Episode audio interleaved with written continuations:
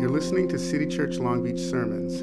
Visit us at citychurchlongbeach.org to be with all of you wonderful people. Uh, some of you I was just online with on Zoom. Uh, if I slipped out, you know, before you got there, good morning. It's so glad we're glad you're with us on Zoom, and all of you wonderful faces here in person. Um, man, I felt my soul just start to settle a little bit uh, as the Dolomages were singing for us, and I just want to invite all of you. Just to be just to be totally aware that all of you is welcome here this morning. Uh, you know, we have all had a week. I don't know what your week was like, right? Like maybe there's some really good moments, maybe there's some really hard moments, um, probably lots of things, good and bad, that you're bringing in here this morning, and they are all he- welcome here.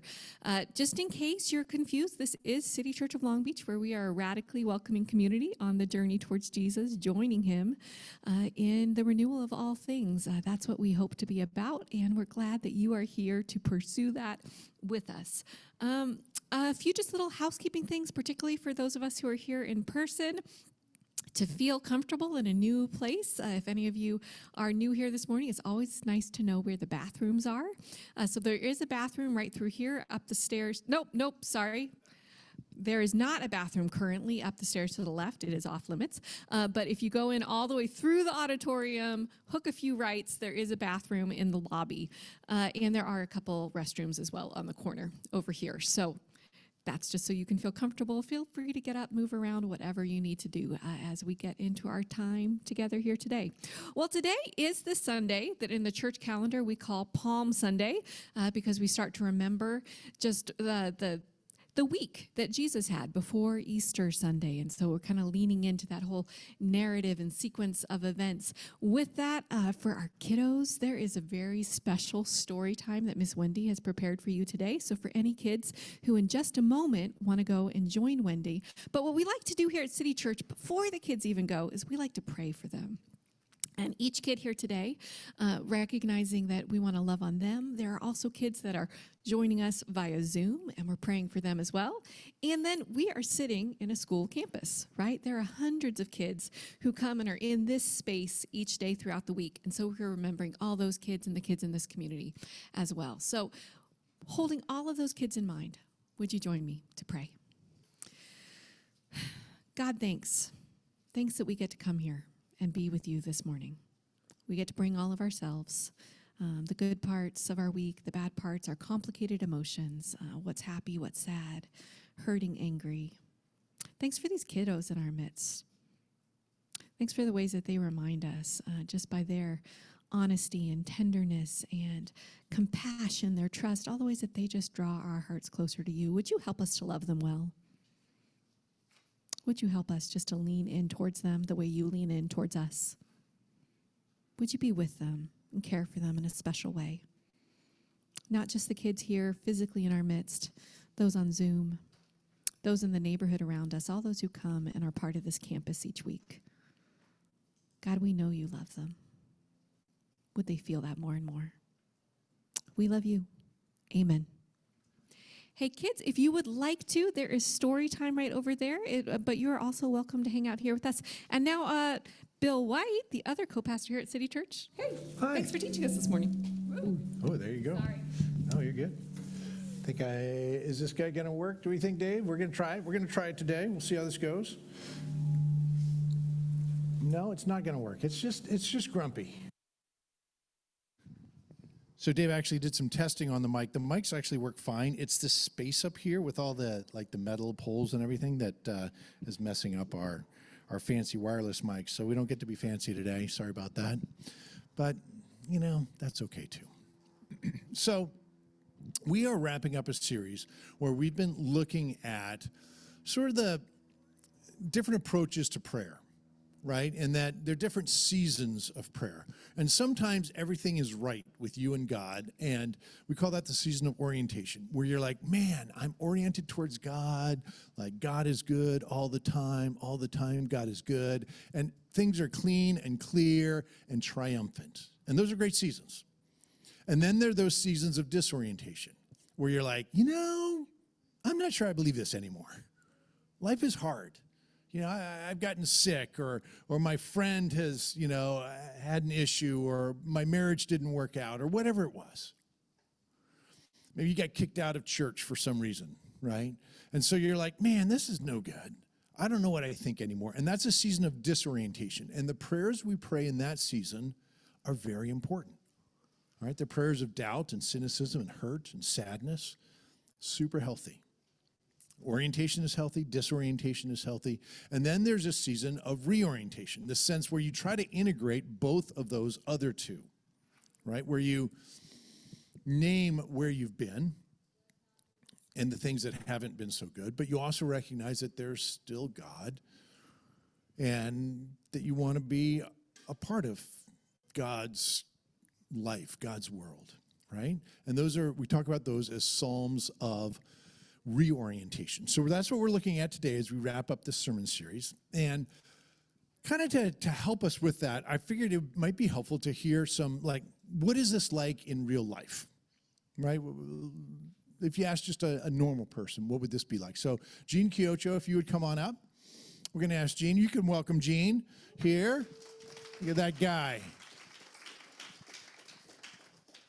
So Gene has, is actually our pastoral intern here. He's a seminary student, but he's he's old, right? I mean, how, how old are you, dude? I am 34. He's 34. Wow, man. Back in the good old days, 34. Yes.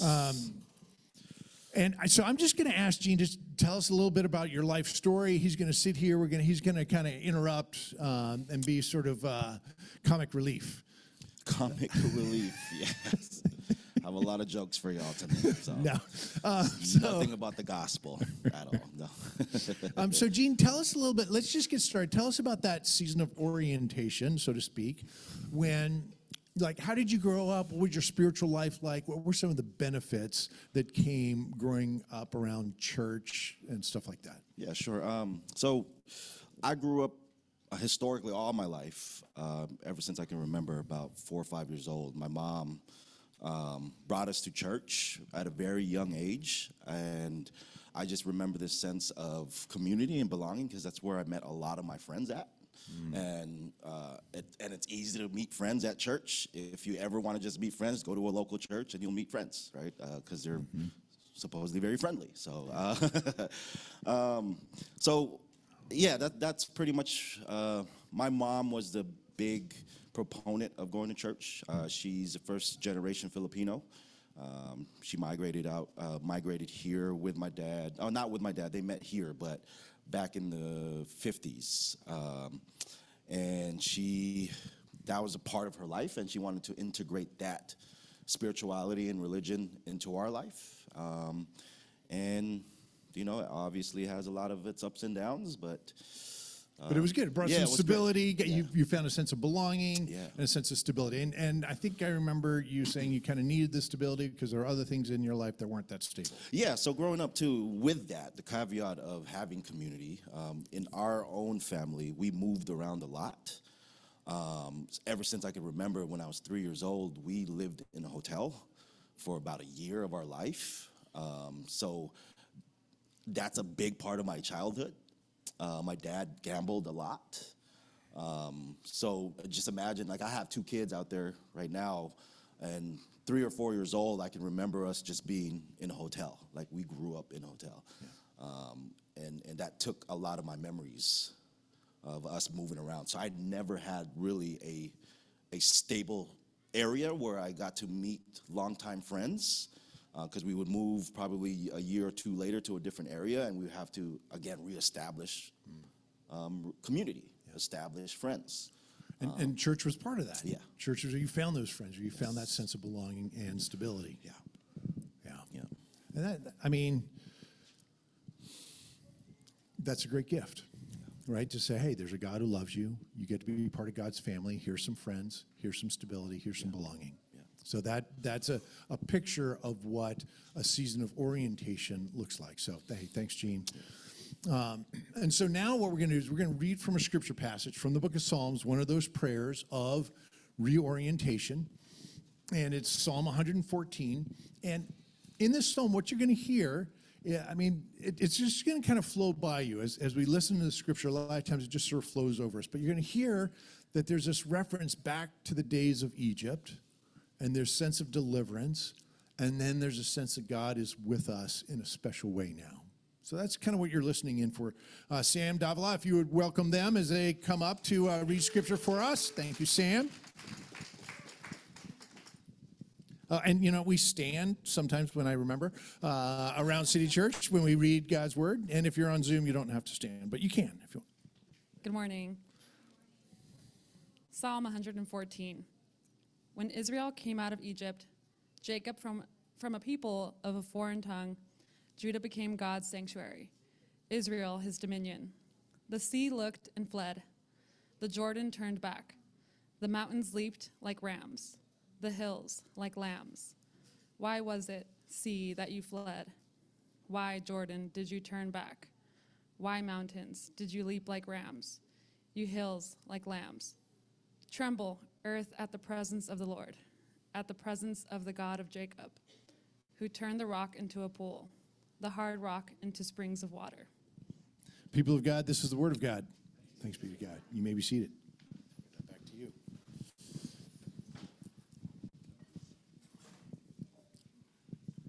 So, Psalm 114 is what we're looking at. And, this is a psalm of reorientation. So, this is a psalm of, uh it's not orientation where everything always is good, and it's not disorientation where everything is sort of bad. It's like, no, there's good and there's bad, and it's, there's hard and there's easy, and, and we're kind of integrating it together. But notice that it starts off with this sense of, I've been through it. I've been through it. That you, you, you can't have a, like a fully integrated faith, a, a faith that's mature without being able to look back and say, I've been through it. So this is what it says in verse 1. When Israel came out of Egypt, Egypt was the place of oppression. They were stuck there for hundreds of years. They were slaves. They were oppressed. They had to do all these building projects for the Pharaoh, and they didn't get paid. And it was a terrible place for, for the people of Israel. And what, God is, is inviting us to pray is we can look and name the terrible places in our lives. We, we can see those. We can name them. That's okay. That's part of a healthy prayer life. And so some of us, we have those scars from the, from the things that we've been through. Some of them are physical scars, like we had an accident, a car accident or something. We have some physical scars. Or we might have a physical scar of some of the places maybe we used to cut ourselves to maybe to dim down the intense emotional pain by feeling some physical pain, right?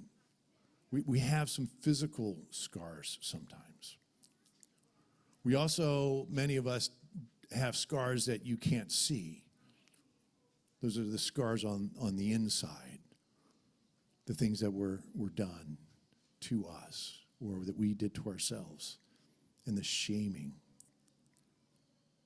These are our Egypts. And for some of us, they're not just scars, they're actual wounds. And there's a difference between a scar and a wound. A wound is still bleeding, right? And so we need to recognize here in our midst today, like some of us actually are just still bleeding, and that's okay. For you, today might just be a day like, okay, maybe something could be better. And maybe that's why you're here, and that, that's fine. For others of us, we're learning how to look back and name where we've been so that we can move forward in a healthier, more, more balanced way.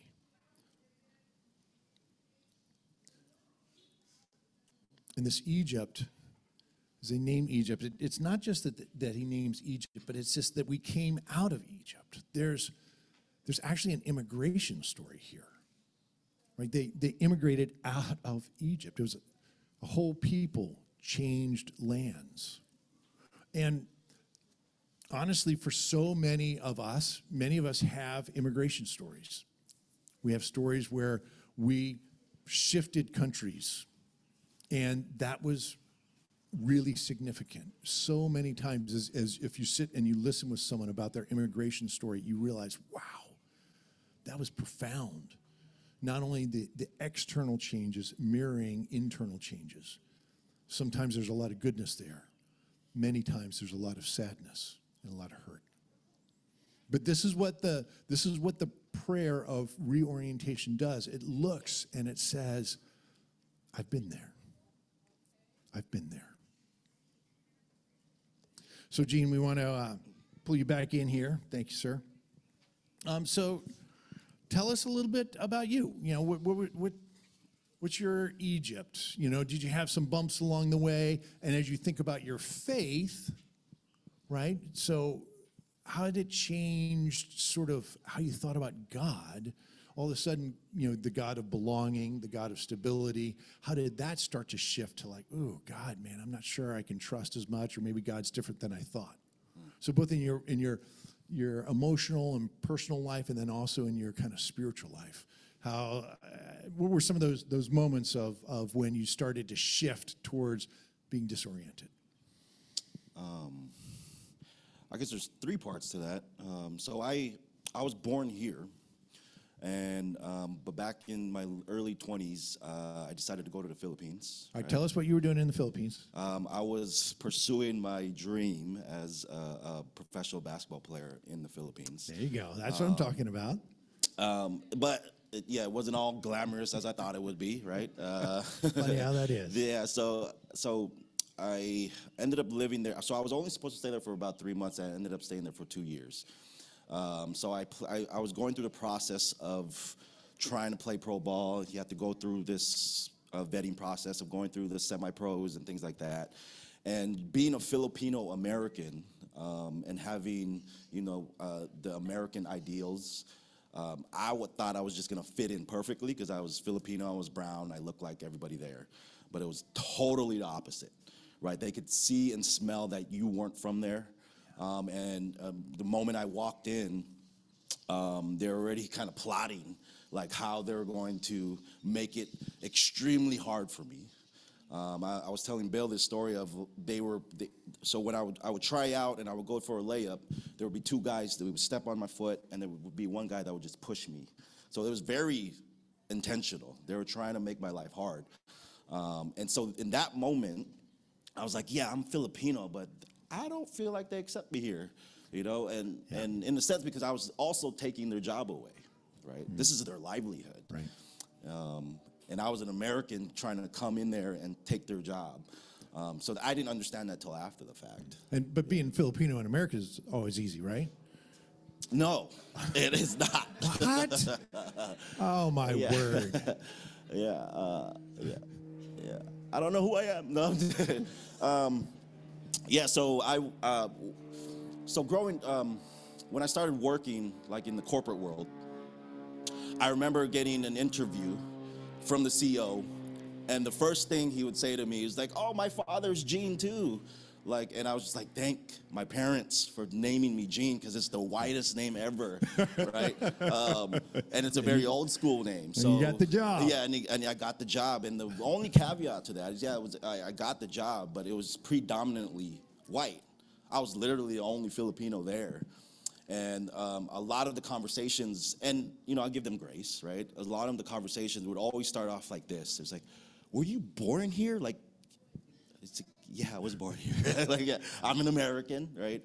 Um, and they would always bring up like two foods, right? As Filipinos, it's either the lumpia, right, or the pancit, right? It's like we love the pancit, we love the lumpia. You should bring it here. It's like I don't know how to cook that, but I can buy it for you, you know. But um, yeah, so that was my experiences, and um, it was a different, it was a different environment for me because um, I, I was trying to, I was living in this tension of them trying to understand me, and also me understanding being working in a predominant um, white like office, right? Um, and it was uncomfortable at times, but you know. And and so these pieces, so traveling to the Philippines and not totally fitting in there, being an American and having the the white kind of dominant culture not totally accepting you, like those are spaces of not belonging.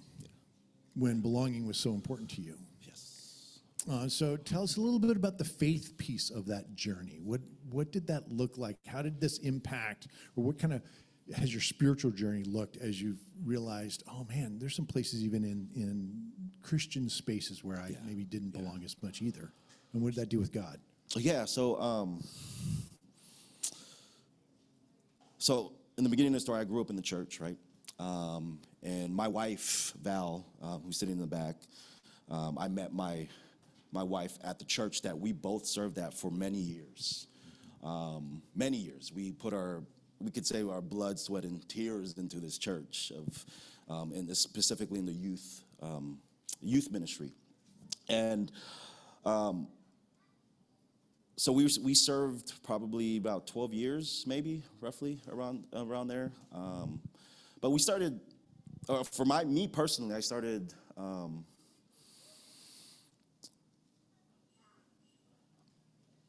because there's a there's a lot of components to it so i'm trying to trying to put it together but long story short um, i started started going through this deconstruction phase in this church because of the philippines right? The philippines was very formidable because i, I got in touch with one of my good friends who planted the church there and um, and it was growing very fast but with him he just immediately shut it down because he did not like how it was becoming as far as like you know when you be, when you start a church you start you, you go into this engine of The machine. the machine of the church, right? Um, and and he shut it down immediately, and it took courage to do something like that, especially if you see a lot of people coming. Um, but it took away from the community and the belonging part because you can start to see like different groups starting to form. But anyway, so when I came back into the church, uh, into the big box churches, um, I started, no, I started questioning theologically, right, and um, and just the way church is done. Um, and I started thinking, like, if our God is so big, our God is ultimately very creative and artistic in a sense, there has to be other ways of doing church. There has to be different ways of doing community. Um, and, and I just couldn't fit in that mold anymore, in a sense. Uh, definitely the hierarchies of church and, um, and, and just theologically, I just couldn't fit in that mold anymore. So I was, I was fighting this uphill battle of trying to stay in because you put so much of your energy, of your life into the ministry, and you just start to tell yourself, like, this is part of God's plan. You know, you're doing God's work, but in a sense, you're ultimately um, start to get burnt out, and your soul starts to get burnt out. I don't know if I answered your Yeah, question. no, yeah, I- yeah, but- Yeah. Uh, you told me about that particular situation, which was sort of the end of your last church experience when you wanted to do a wedding and they said no. Yeah. Um, so it's like one of my good friends. Um, he's he's gay and he's black, um, and I got to, you know, know him. Like he was one of my best friends, um, and for me, I was just like, yeah, I'll do it. It's such an honor, such a privilege to do it. But then we were under this denom- Christianese language, this denominational umbrella, right? And so there was two, there's just big tension about the LGBT community. And in our denomination, being part of staff, we weren't allowed to marry um, gay couples. And um, for me, I, I was just doing it because I love them and I wanted to just do this gesture for them. You weren't playing politics. You were No, just like, yeah. this is what this and I didn't even think about the denominational part Yeah. of it or This this is what you do. yeah, it was just like, yeah, I'll do it, of course. Like you're my, my best bud. I, I would love to do that.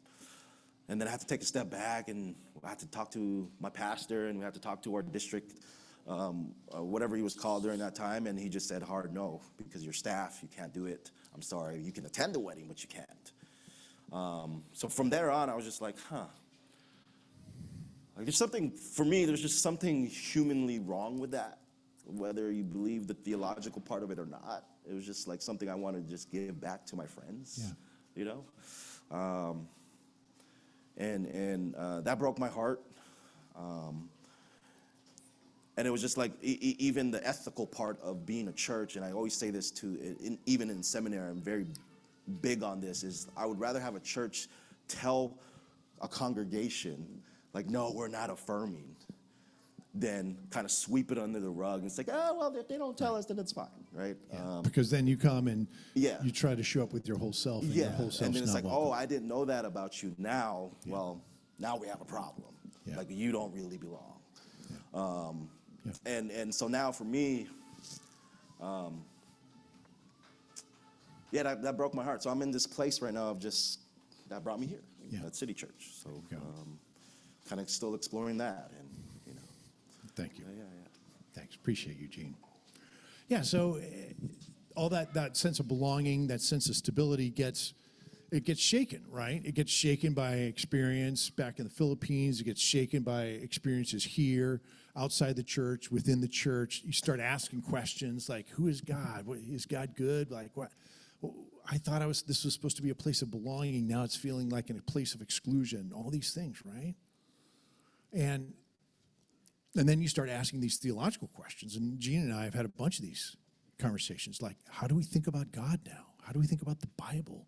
These are this is the journey, this is actually the healthy journey of prayer. To to express all of this to God. And and there's this really interesting shift. So this is this is this whole idea like, hey, I've been to Egypt. I came out of Egypt. I've had some experiences, right? I had some immigration experiences. I had some oppression experiences. I've had some experience of disorientation where things no longer made sense. And yet, God somehow is still there. God is still doing something. God is still working. I mean, Gene still shows up. He's still asking questions. And, and as I talk with, with folks here, this is, this is our story. We have lots of questions. We have been through some stuff. We have seen Egypt. We've been moved around and we're and we're trying to sort out like how do you integrate that with who God is. And so the, this passage it goes on and in verse 2 it says something that uh, you kind of just skim over it, but it's really profound. It says, Judah became God's sanctuary and Israel his dominion. So it's a sense that God, now, instead of sort of dwelling in the whole world, which is still true, God says, No, I'm going to dwell within Judah, which is another name for the, the people of Israel. And instead of ruling over the whole world, I'm going to actually take up residence in the people of Israel there's a sense in which God now is saying, look, so many times in our, in our phase of orientation, it's like God is up there and almighty and really big and powerful, which is great. And you, you just pray for miracles all the time, right? And sometimes you see them. In reorientation, what happens is God still is a God who created the world and does miracles, but now God comes down, and we see it in the person of Jesus most profoundly, and is here amongst us. Jesus, when he's teaching in Luke 19, he says, The kingdom of God is within you. And so now it's, it's not just a God who's up there. Now hold on, as we grow and mature, we go through some stuff, we realize, oh, oh, God's in here. And so the rest of the psalm, in some ways, is, is kind of this playful jabs are getting thrown around. The sea looked and fled. The Jordan turned back. The mountain. Why did the sea? And, and it's like, why was it sea that you fled? Why did you? Why did you turn back, Jordan River? Right? Tremble, verse 7 tremble, earth, at the presence of the Lord. What he's saying is, God's people showed up. And so the waters parted. At the Red Sea, God's people showed up, and the Jordan River said, Woo, look at them, and parted. Right? There's this reference uh, at, at the end about, uh, about who turned the rock into a pool, the hard rock into streams of water. That's verse 8. This is a story about Moses. It's a story about Moses taking his staff and striking a rock, and water pours out of it when the people are really thirsty. It's actually this sense that God was in Moses.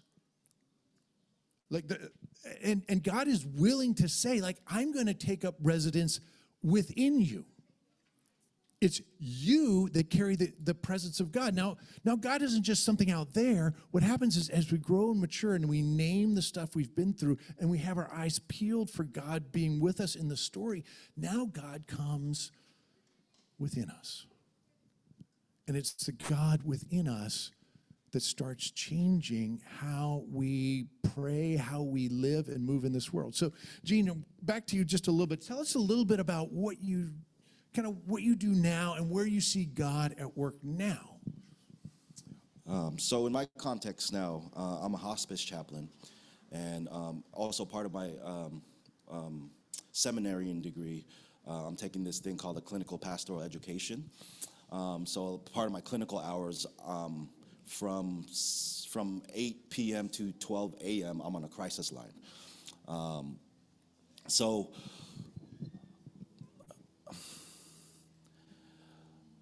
there's a so when I'm, I'm I'm talking to my patients and I'm talking to people on the crisis line, there's a lot of hurt going on in the world, right? Um, and for me to have that honor and privilege to just be there for someone, and a lot of the times when I'm on these on these phone calls, or I'm a, a lot of it is phone calls, I completely don't, I don't say, I barely say anything, because there's a lot of people who are just so alone out there and they just need somebody to listen to them. Um, and that in itself is, when we're talking about reorientation, that God's not just working in this community. No, He's there's a lot going on outside of these these walls in this this high school. Um, and if I can touch on just two things that happened this last Thursday and Friday. Um, part of our school, we had to go. Uh, it's called an immersion. So for Thursday and Friday, we literally walked the streets of LA. Two days. We checked out the churches that were on Wilshire Boulevard. There was a lot of churches on Wilshire Boulevard.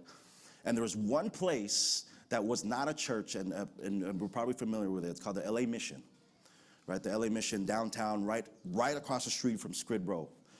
And that was the only establishment that did not claim that they were a church. They were just the LA Mission and they were doing so much for Skid Row, and, and they were trying to get people back on back to normalcy.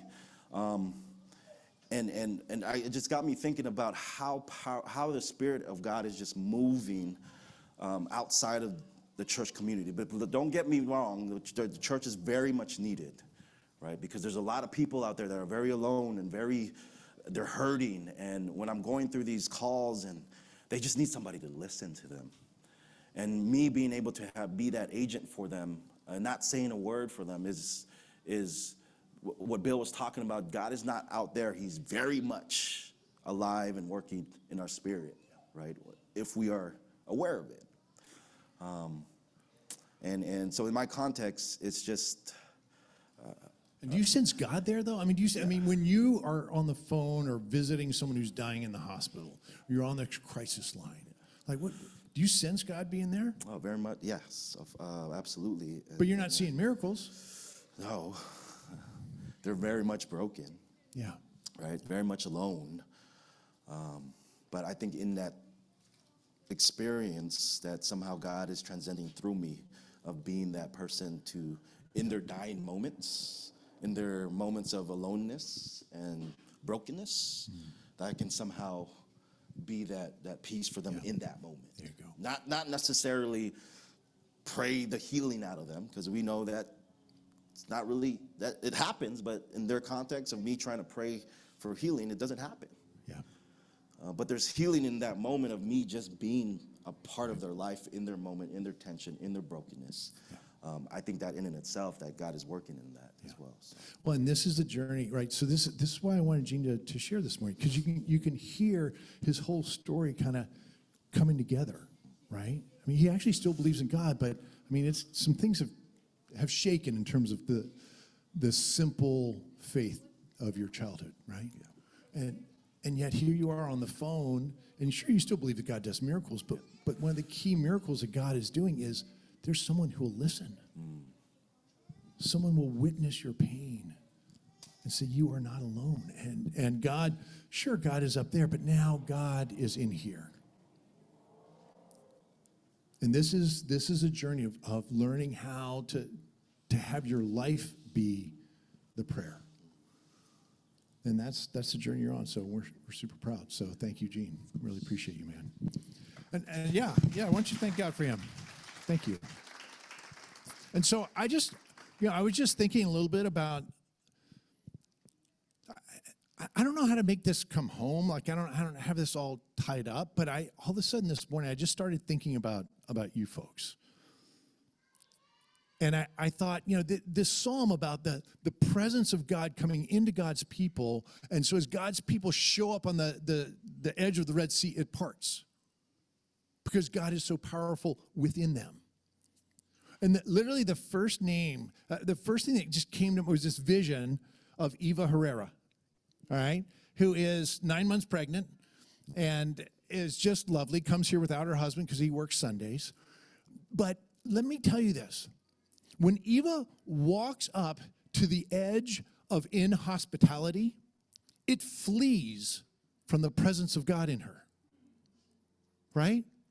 I mean, it, it, it runs, it hides, it splits in half. It cannot handle the presence of God in Eva. And here, here's Kimbo sitting next to Eva, who I think you guys went out to lunch last week?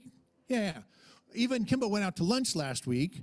Last week was Kimbo's first week ever at City Church, right? There was no inhospitality. It had been driven out. The sea had been parted, right? And and then I got to thinking, I, I, I just thinking about other other people here, and I'm going to walk down. I think, hey Zoom, I'm over here now. Um, but I mean, like lack of kindness in our world. Like when Serena shows up, like it has to flee. It, it's it's it's gone. It, it doesn't live there anymore. You know, I, when unhelpfulness, like oh god, there's just so much to do, and we're never ah the Morishita show up and it flees. Right? This is what happens. It's the it's the very presence of God within you. Like you people. That, that God is coming down. Like tech problems flee in the presence of Dave Fordyce. Like they can't handle it. Like he's always got a backup plan. He's always ready. I mean, it's simple, it's simple things like that. Unhealthy conflict flees in the presence of Brenna Rubio. you cannot stand, you know, gone, right? Vanquished. And I just, you know, I think of like patriarchy in the presence of Abby Nishimoto. Like, there is no such thing, it does not exist. It has no reign here. Or in her daughter, right? If you've met Emma, you know there's potency there. It's the presence of God. And this is what the, the passage is saying. It's like, it's this, this mockery, really. Like the sea looked and fled. Why was it sea that you fled? Because Eva showed up and Serena showed up, right? Inconsistency. Like, you know, they're just people don't do what they say. That has to flee when Lewis and Helen Thaxton show up.